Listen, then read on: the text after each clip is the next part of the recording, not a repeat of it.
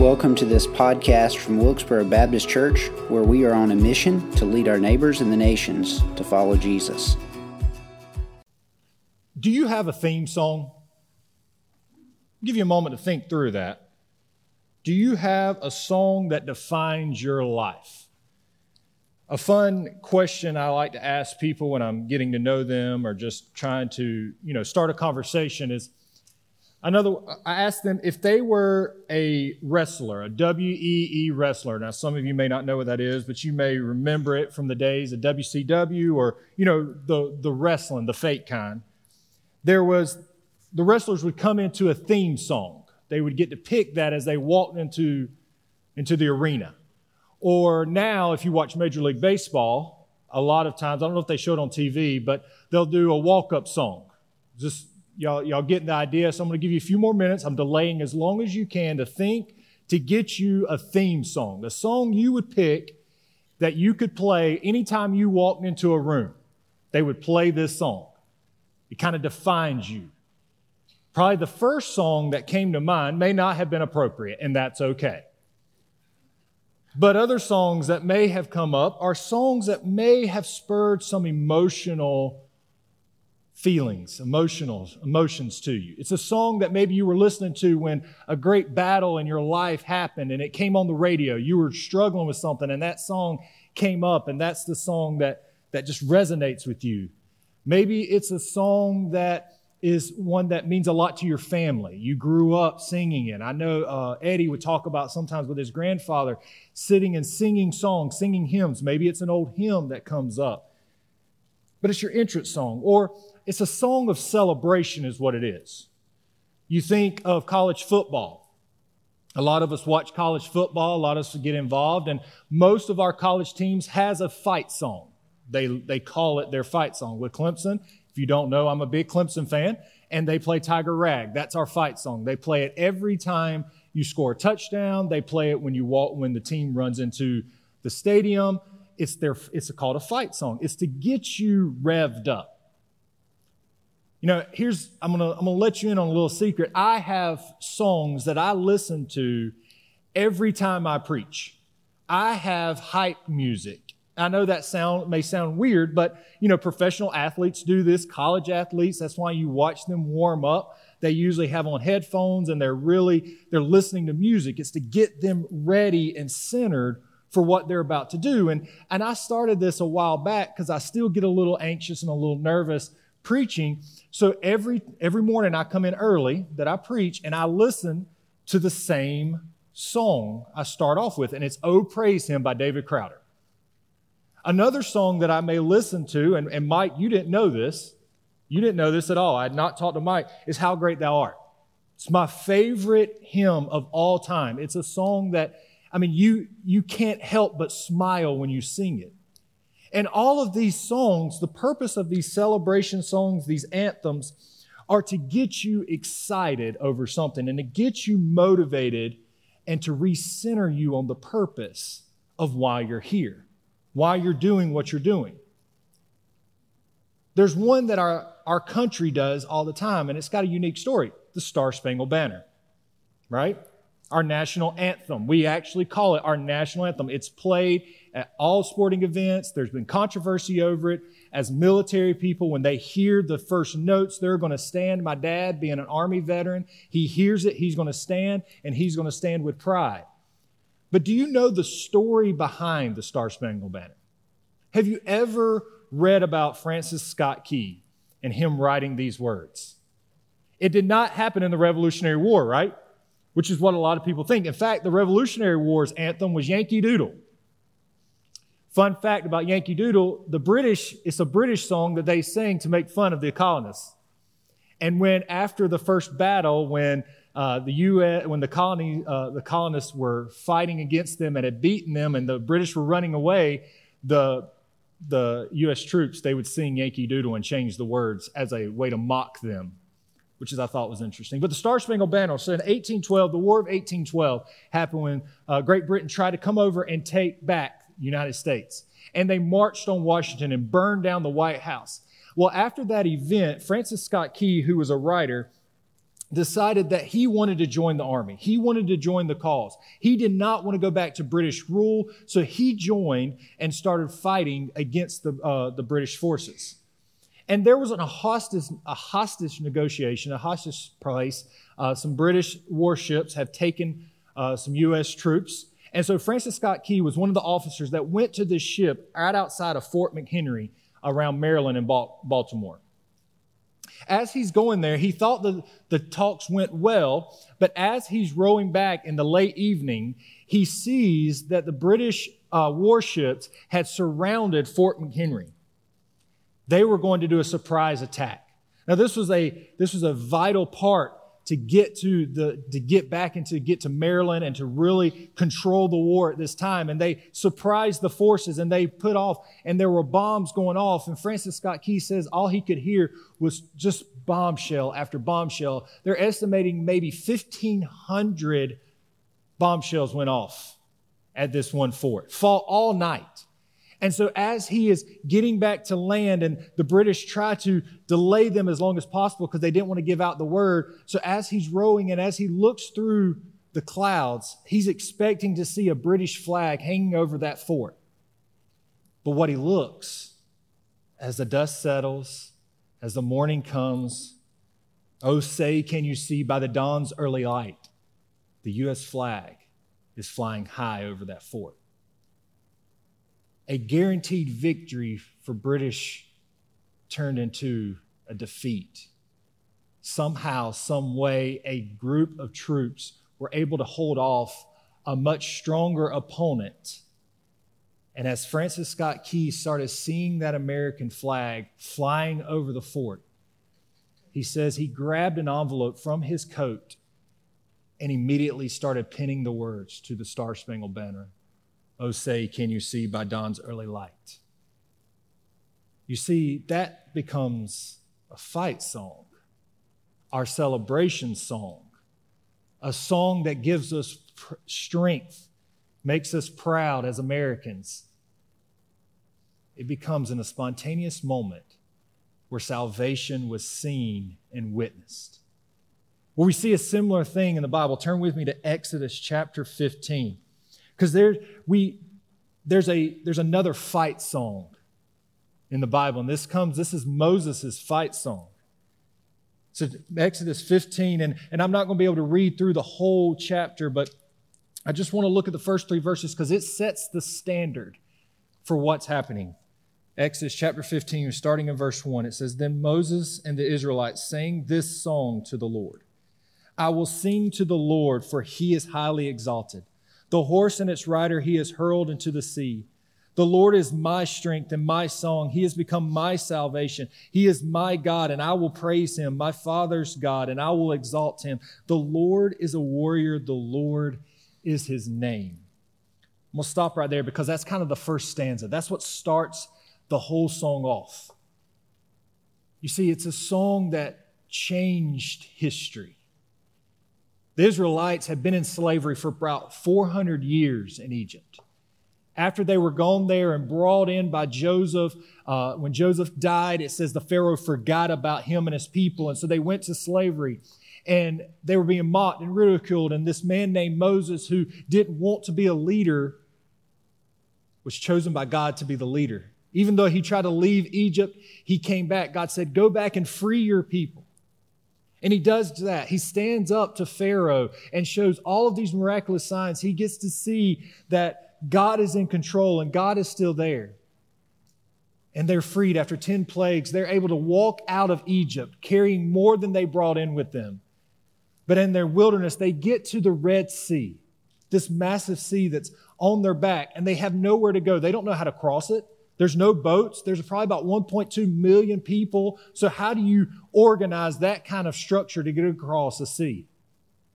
And then they hear the Egyptians coming the chariots, the horns, the battle cries. They're coming, they're on their way. And Moses is left with these people, and they're going, I guess we could have died in Egypt. Why are we dying in the desert? Why are we going to die where nobody can know us? God has left, led us to defeat. And God tells Moses, Go and stand over the sea and raise your, raise your staff. for I will give you a way out, for I am your salvation. And he, he raises his staff, and the waters part. And they walk through the sea on dry ground, meaning that it was only by God's doing that they were able to be saved. They didn't save themselves, they couldn't have saved themselves. Only God could save them.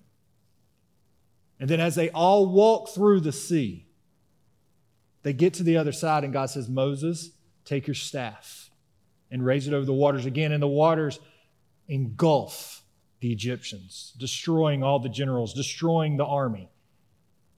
Talk about a celebration. Can you imagine being on those banks and watching that occur, watching your enemy be defeated in front of your eyes? No wonder Moses took the pen and started writing this wonderful thing. And the only thing he could say from the very beginning is that I will sing to the Lord. And that Lord is Yahweh. That's not just any, any Lord. If you look in your Bible, if you look specifically, that Lord is all capitalized. I mean, it's the name of the God of Abraham, Isaac, and Jacob. It is Yahweh. That God saved them. Spontaneous moment of victory where they couldn't handle it anymore. He writes these words. See, a leader started it. A leader knew the emotion that was going to be held into it. All Moses could think about was that it, as one scholar put it, says it was this is not a it's not a narrative about uh, about a hero. It's a spontaneous lyrical outpouring of emotion on the part of the people who experienced the great events of Exodus. What a roller coaster ride they had been through. And in this moment, it was kind of a breath of fresh air. It was finally a moment of relief. It was a moment of salvation. It was a moment of victory. And all they could do was sing because another scholar wrote singing was an expression of love and thanks. It was a creative way to pass down all the oral traditions. You see, Moses didn't want this event to just be sent away. I think in his mind, he knew there would be other events to come. They had a long journey ahead of them, and he was leading a group of people that were not always pleasant to be around. They were always complaining. The funny thing is, they have this event, and this is just a spoiler alert, but in the next series, they're complaining about not having good drinking water. They see a moment of, of victory, a moment of salvation, and they can only enjoy it for a moment before they're complaining about something else. See, Moses knew that they needed to be reminded of God's victory because in our human brokenness, we always look at things that are not going our way. And sometimes we forget about what God has done in our life because we're too focused on what, what God is not doing in our life in the moment, how things are not going our way. And Moses is saying, we need to write this song on our hearts. We need to put this song in memory so that we can be remember and be reminded of how God saves us. See, when we come to worship, we should be coming to worship in celebration. You should come in here and celebrate the fact that you get to sing songs to the creator of the world. You get to come in here and express your gratitude for all the things he's done. Because you would not be here without God. You worship through celebration. You worship the one that redeems you. That's how you can get into true glorious worship is when you realize that he's your salvation and you can start writing these things. And so I want to give you five reasons, four reasons we are to worship the God of salvation based on this scripture. The first one, God is victorious.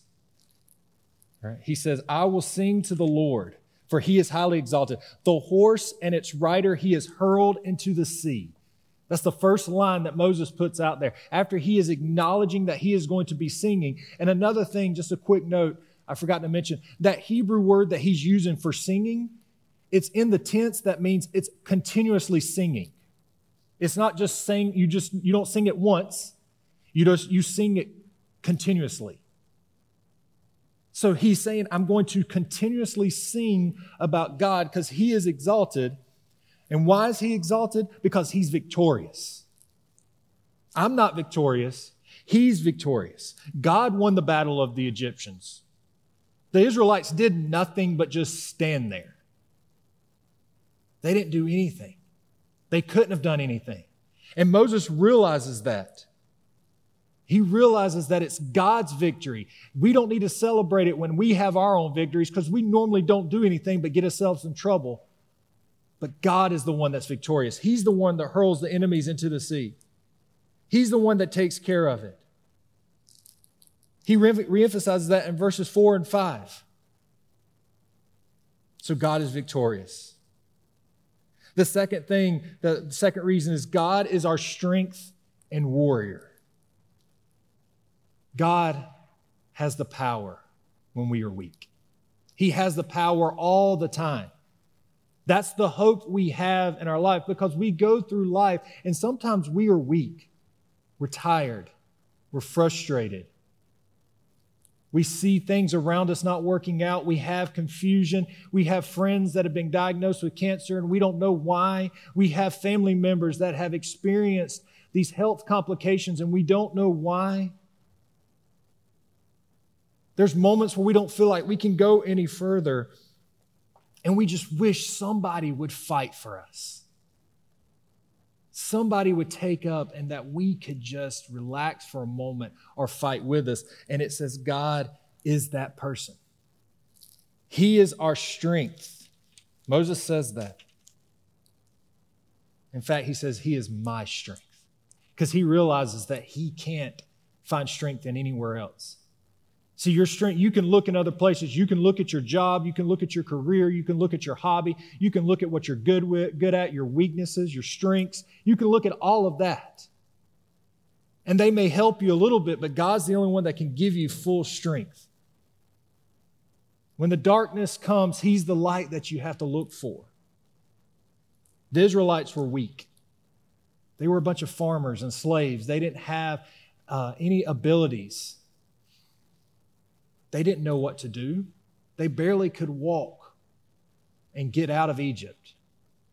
But God continued to give them strength. Later on, we even see that just his presence enough, just this experience wasn't enough. He sent him, he was a cloud. He, he became a cloud during the day that would lead them, giving them a visual representation of their strength and power. And then at night, it was a fire, a cloud of fire that they could look to in the middle of the darkness. He was the light. God is strong. He's so strong, nothing can conquer him. If you looked at 6, verses 6 through 10, Moses is, is, is explaining how majestic and how powerful he is. Just look real quick. Your right hand, O Lord, was majestic in power. Your right hand, O Lord, shattered the enemy. In the greatness of your majesty, you threw down those who opposed you. You unleashed your burning anger. It consumed them like stubble. By the blast of your nostrils, the water piled up. Just because God breathed, he defeated them. Just a, that was just a little bit of God's power. He's your warrior.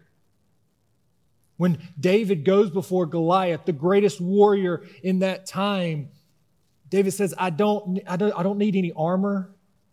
I don't need an army because the Lord will fight with me constantly through the Bible, we see that when Paul is struggling in the, in the jail cell, he says, Rejoice, for the Lord is my strength. I can do all things through Christ who strengthens me, no matter what happens through all of these things. He pins in Romans, no height, nor death, no angels, nor demons, no, de- no principalities can separate me from God's love. It was that God being his warrior that we see the great heroes of faith not focused on their own acts, not focused on what they can do, not focused on their own opinions, but focused on the warrior that can conquer everything, that can defeat everything. So Moses is saying that. He's explaining how powerful God is. The next reason is that God is personal and never ending. See, he uses personal pronouns in the very first part. He doesn't get, it doesn't have to work to the fact. He's not working out and saying, okay, you know, he starts explaining how God's miraculous deeds happen. He's not explaining how powerful and how much of a warrior God is. No, he immediately says, He is my God. He is my salvation. He is my song. He is my strength. He is my God. That's why he was able to write these words, and it meant so much. See, earlier when I asked you about your song, it's your song. Others may not understand why you like a certain song or why you pick a certain song to walk up to. They may not understand why you chose this one or that one. And guess what? It doesn't matter because it's yours. You own it. See, I, when we start taking ownership of things, that's when our pride and our celebration happens. As I look across, I see proud parents and grandparents in the room. And I've heard many of you come talk to me about your grandkids or your kids or your great grandkids or nephews. And I can see the pride that you have in your heart and on your faces because they're yours. I've even heard some of you tell me when they're struggling and they've made a bad decision. And you may have wanted to cast them aside, but you didn't. You've said that I don't know what I'm going to do, but he's mine. You know, we become very possessive over earthly things. I hear quite often, man, I wish things, if we could just do it this way. I really like this. I really like it this way. I really would, it really means a lot to me if I'm doing that. We become very self centered. But the sad thing is, and the question I have do we do that with God? Are you as proud as, as about your God, your salvation? Are you willing to step up and say, Mine? Because that's when it becomes real. That's when it becomes you. It becomes your salvation when you experience it and you accept it and you take ownership of it and you express it. Moses didn't hide this song. He didn't worry about who was around him. He didn't think about it lyrically. He didn't have the have to have the perfect, you know, you know, consonants and the perfect symbol. He just started writing poetry.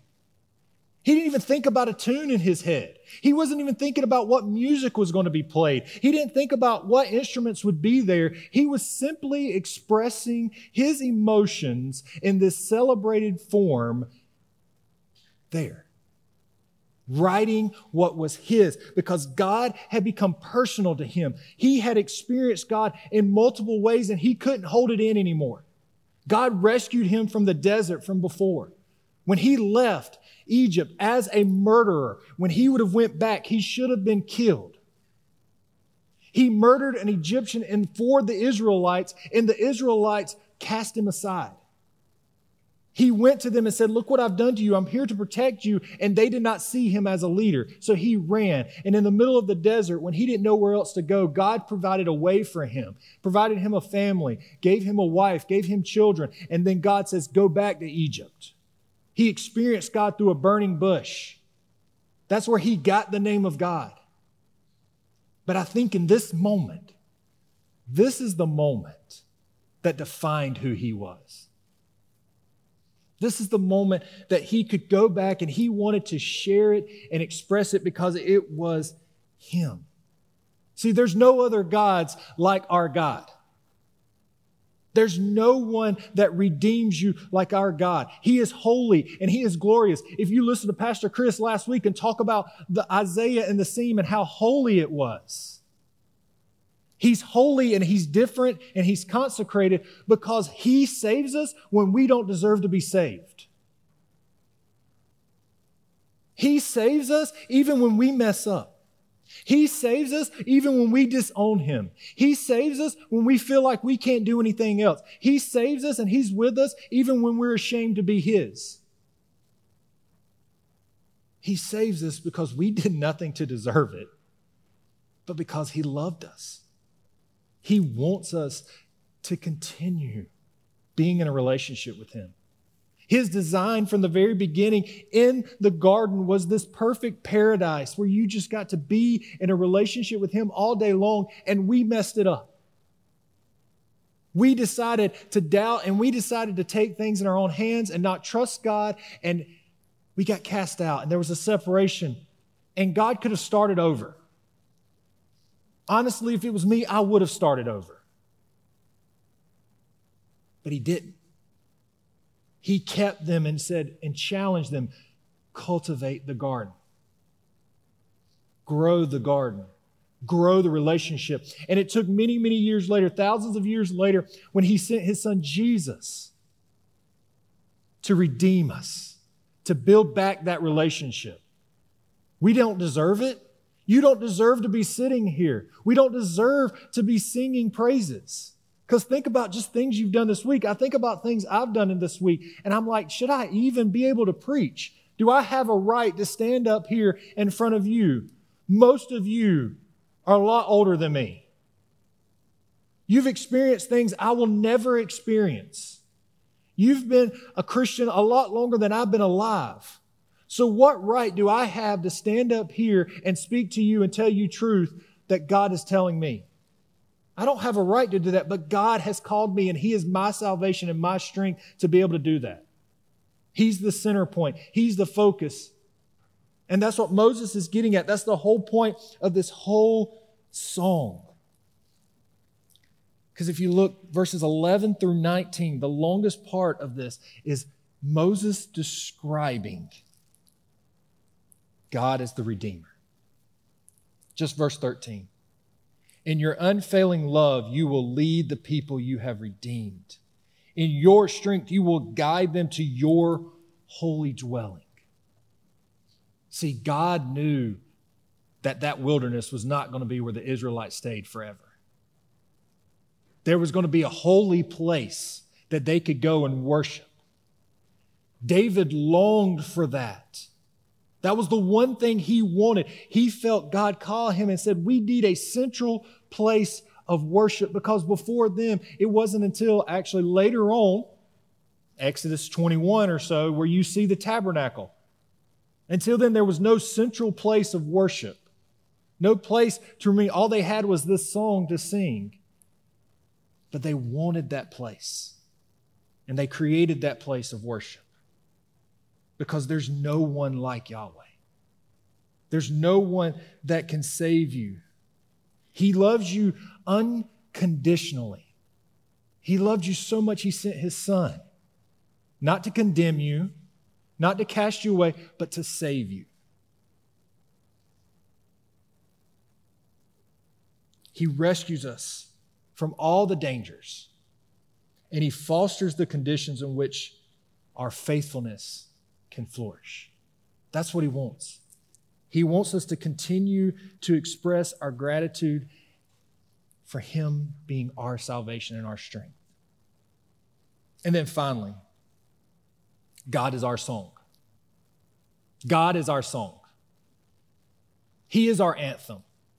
He's the one that motivates us. He's the one that we need to pass down. He's the one that brings us joy and excitement. Because look what happens as soon as this song, as soon as Moses reads these words out, verse 20. Then Miriam, the prophetess, Aaron's sister, took a tambourine in her hand, and all the women followed her with tambourines and dancing. Miriam sang to them, Sing to the Lord, for he is highly exalted. The horse and its rider he has hurled into the sea. Immediately there was dancing and singing that happened. You ever been a part of that experience?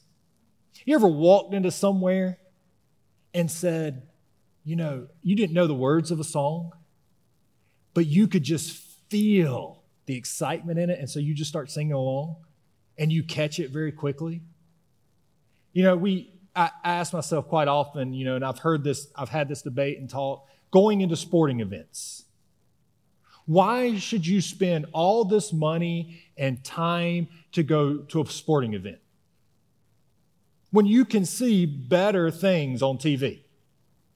I mean, really, I get kind of lazy with that. Because I can watch it on my TV and I can be just a spectator and just sit there and I can see all the angles. I can see the replays. I'm nice and comfortable. I've got popcorn.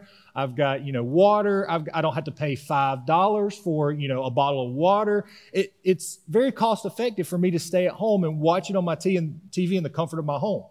You know, now that it's getting colder. But if you ever go and experience that situation, you can't help but get excited.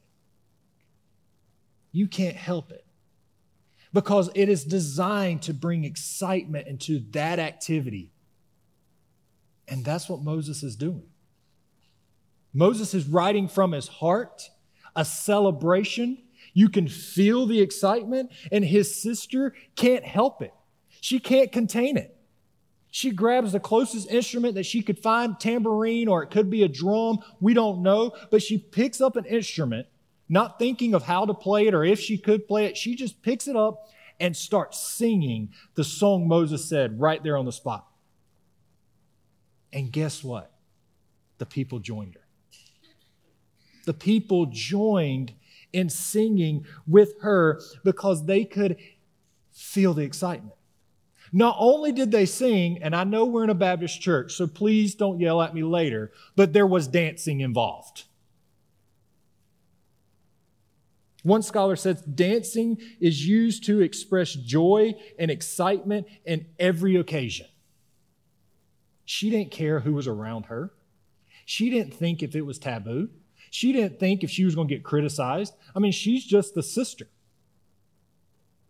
You got Aaron, her older brother, and Moses, her younger brother, and both of them are leading these people, and she stands up and starts singing and dancing, not caring who is going, what is going to be done. Why? Because God was her strength, God was her salvation. She knew that this was a victory to celebrate. Do we do that? Do we do that on Sundays? Do we come into this place looking for celebration? Do we come into this place ready to experience whatever emotion that God puts on our heart? Or do we get so caught up in the way that we forget while we're here and it's we forget who we're worshiping? We start thinking about what's not our way. They're not playing the songs I like. Well, that's not my fight song. But all the songs we sing are God's. You see, they were focused on the lyrics, they weren't focused on anything else. The lyrics moved them to worship. The lyrics, the words, the heartfelt things. Now, if you flip to the end of your Bible in Revelation 15, we read it this morning to start worship. Did you pick up on something? Did you pick up on what the people in heaven, when John experiences the defeat of the, the beasts, did you pick up the song they were singing? Did you notice it? I'll read it again in case you didn't. They held harps given them by God and sang the song of Moses, the servant of God, and the song of the Lamb. Now, there's no definite proof that it's this song. Okay, I'll just put that disclaimer there. But by all accounts and by my research and by my study, this is the first song of Moses. Exodus 15 is the first song. It is the oldest poetry in our Bible. It's the oldest poetry written in Hebrew. And it's, an, it's a song that illustrates the mighty acts of God as he intervenes into human affairs. This is what one scholar wrote. He said, God's direct, unmediated, personal inclusion into the world of humankind. This daily song assumed every great meaning as an affirmation of God's moral governance of the world. It is a celebration of Yahweh and the kind of God He is. Yahweh present, present with His people and doing for them as no other God anywhere at any time can present, be present to do. That's what this song of Moses is in Exodus 15. So it's by no coincidence that when we get to see heaven and John is looking at a great victory, watching a great victory over the beast, the beast that condemned and put to shame all the Christians and persecuted the Christians and saw death and saw heartache and saw turmoil, it's by no coincidence these people start singing the song of Moses of the salvation that they got to walk through and the song of Jesus that the salvation they got to walk through. Because when Jesus died on the cross, he let you walk through the Red Sea into salvation to enter into a relationship with God. That's the only thing that's going to bring you back into that relationship. That's the only thing worth celebrating is that God sent his son Jesus to redeem us to take away our brokenness. Because all the different directions you're looking to fulfill the brokenness in your life, they will fail. But God will not. God never fails. It's through His Son Jesus we can have that experience, and it's through feeling of the Holy Spirit, the presence of Him touching our life, that we are able to celebrate. And I know sometimes we come into this sanctuary, this building designed for worship, and we don't have our head right. I've done that. Things have gone on this week, but the good news is doing it every week. Singing songs, making sure we get back aligned with God so that we can conquer the week. It's important for you to come into this place and celebrate the God of our salvation because it will help you this week. So I don't know where you are. I don't know where what God is doing with your life. I hope that you have a personal relationship. I hope that you're able to exclaim that this is my God, the God of salvation. He is mine, and I am His. If you have not, I hope that you will take an opportunity to express that you need that, that you admit that you are a sinner, admit that you're broken, and that you need Jesus to come and take away those sins. The sins are gone. You just have to recognize it and believe that they're gone and confess that you're going to follow Him and commit to walking a life to glorify God. If you need to do that, you can come and talk to us afterwards. We'll pray for you here, but Pastor Chris and I would love to talk to you more about how God is your salvation. Or maybe you're just had a bad heart you're struggling with something you don't you haven't been able to celebrate for a long time and maybe that's a sin that's a, a bit of pride that's keeping you from that. You can come to the altar and pray and god will remove that and allow you to have a time of celebration again. Maybe you need to join this community whatever it is. As mike comes and retta comes to lead us in this last song allow us to think and experience God speaking to our heart so that we can make him our song. Let's pray. Father, thank you for all you've done. Thank you for your word. Thank you for your grace. Thank you for your presence. I ask that you will help us and guide us, speak to our hearts, allow us to celebrate all the different the mighty acts you've done in our own lives so that you can truly be our victory. I ask these things in your son's name. Amen. Thank you for listening to this podcast. Remember to like and subscribe wherever podcasts are found.